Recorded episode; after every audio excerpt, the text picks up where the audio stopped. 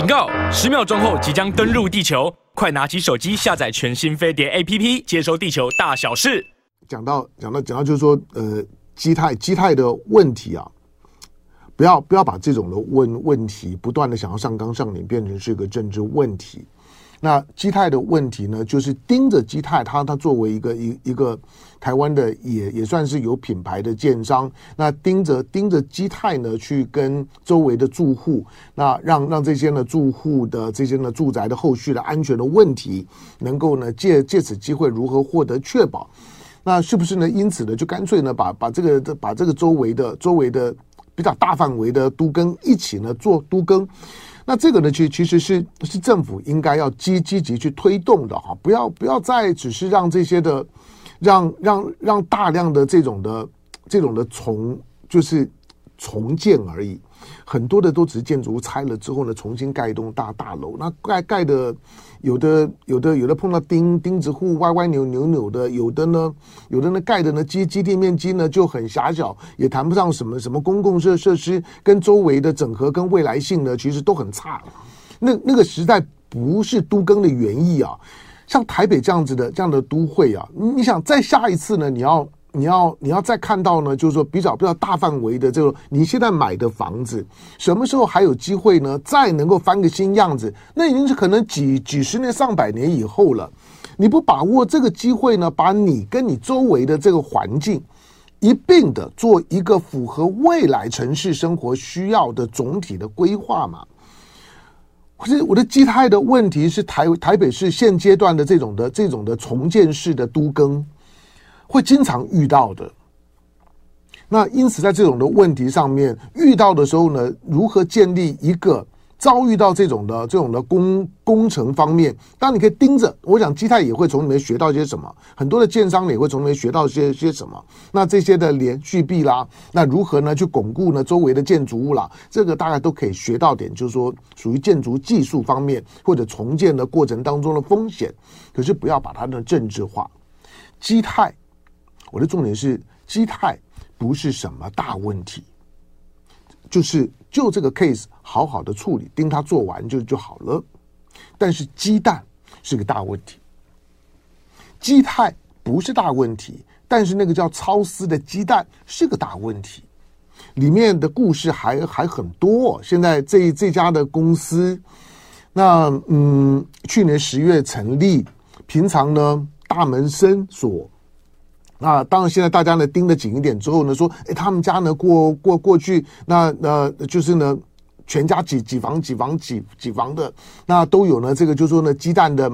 鸡蛋的，就是说呃运销呢的经验，那过去是有做过这方面生意的，有做过是一回事。今天大家并不在意讨论，老实讲，买卖鸡蛋这件事情，就做不做没，他有他有这么大的。学问嘛，那有学问，我也没有看出来。就是你过去有经验，跟你在采购这一批的超丝鸡蛋的时候，到底表现了什么的专业性？我没有，我没有，我没有看到。因为你们家过去买卖过鸡蛋，所以呢，这个案子呢，你处理的特别的漂亮，特别的合理，但特别好，没有啊？那今天呢，大家传传出来就是说呢，超丝蛋呢，还有一个保存争议的问题，就是。你农委会呢告诉我们说呢，最后一批呢巴西的巴西蛋的进口是在今年的五月三十号，可是呢，现在市面上面竟然还能够买得到。那如果五月五月三十号最后一批进来，我我就以你进来为准，不要说呢，在巴西呢，它它已经呢生从从母母鸡的屁股里面下来已经多久了？我就假定你你一下来之后，你就捧着热乎乎的母母母鸡蛋，你就呢，你就已经捧着，然后。然后呢，就就已经呢，就上船了。我假定，我也假定你呢，飞快的就已经送到了台湾。前面的这这些的耽搁呢都不算。那五月三十号呢，报关进来了之后呢，到现在呢，已经已经九月多了。中间算一算呢，三个多月呢，一百一百多的多天的时间了。这个蛋呢，现在在市面上面还在卖，而且还刚推上来。但是说那进来之后就冷冻啊，冷冻的时候可以卖。呃。我不知道你在你在你在超超市买买蛋的时候，蛋蛋是放在放在冷冷冻柜里吗？蛋是放在呢冷冷藏柜里没有吧？你就算是就就算是在在一般的全联啊、家乐福啊等等这些呢主要的通路的卖场里面，或者你到便利商店里面，蛋不会把蛋就在蛋架上面。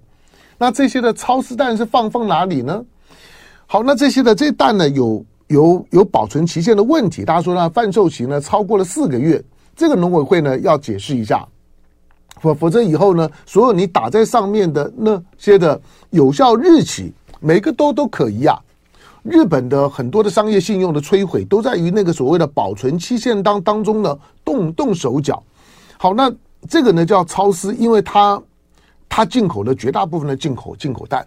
八千多八千多万颗的进口蛋，这么这么多，这么多的进口蛋，那进来了之后呢，你都消消化完了吗？到现在都还在卖吧？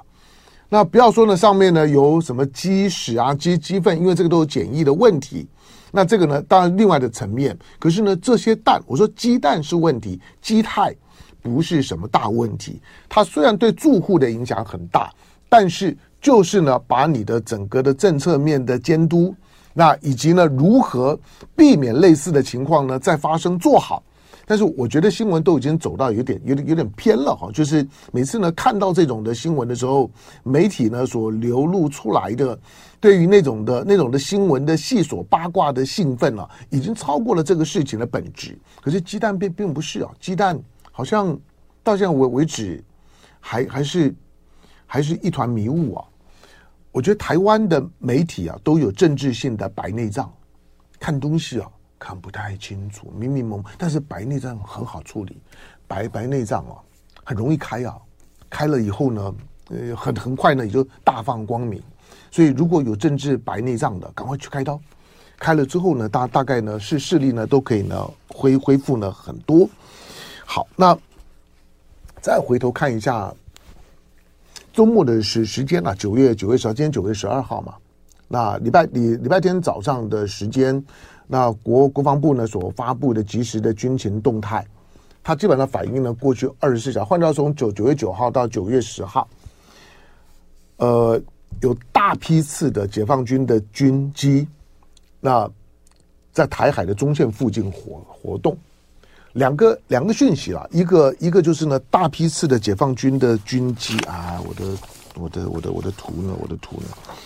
好，那呃，来就是九月九月九月十号到九月九月十一号了哦，那因为九月九号呢，九月九号是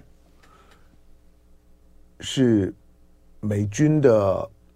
阿利伯克级的驱逐舰，那跟那加拿大的加拿大加加拿大的这个州呢，这个巡防舰那渥渥太华号呢跟在后头，双舰一前一后啊，由北往南穿过台湾海海峡。那这是六月份啊，六月份的时候呢也是一样，美国跟加拿大那。一前一后，那个时候跟在后面的加拿大的那那艘军舰呢，叫做叫做呃温温哥华号，它它大概都都是加拿大的城市呢命命名，加拿大也也也没多少军舰了，加拿大的人口三千多万了，比比台湾多多一些而已哈，也没得它地方这么大，跟它人人口呢这么这么少，那另外一个地方就澳澳洲澳洲地方这么大，人口这么少，也是像三千多多万。那个、那个、那个，真的是，真的是白人的白人的净土，白人的乐乐土啊！就就就是在一个今天世界上面呢最大的不平等了，到现在为止，没有人敢点破，没有人敢讲破，没有人敢打破的，就就是你们这些的白种人呢，在过去几百年里面对这个世界的掠夺，而今天把它转换成既得利益，用法律跟秩序去包装，大家呢不可以去碰。你在过去呢，巧取豪夺，对这个世界所进行的残害和掠夺，到今天要大家认这个账，这个是我自己念历史、念国际政治呢，我念之在兹的，我觉得它是一定要被处理、一定要打破的。不管今天呢，跟着这些呢强权国家走的有哪些人，用什么理由？它都不足以去动摇这个世界的在整个的分配发展过程当中极端的不公平不合理。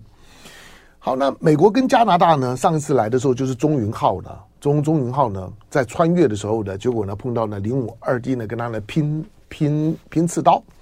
这一次呢，上一次来呢拼刺刀，然后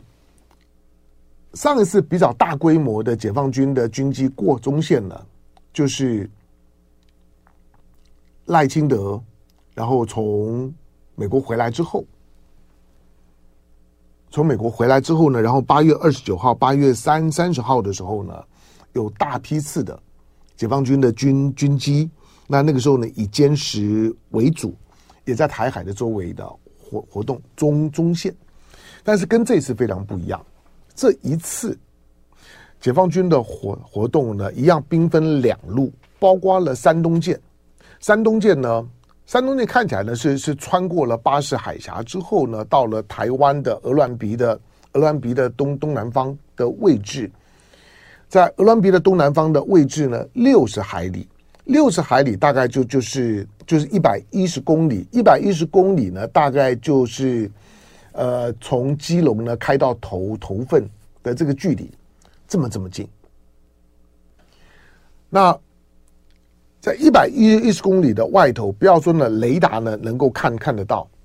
他们说，如果你搭渔船出海啊，去海钓啊，去做呢水水上活活动，稍微呢出海近一点，你你你可能就看到山东舰。那山东舰呢，在这个地方当然颇有颇有威吓威吓性了。山东舰除了上一次的四月份的军演，已经在告诉你山东舰的战力成熟，山东舰呢可以。可以呢，在很短天期三天之内呢，大量的歼歼十五的起降。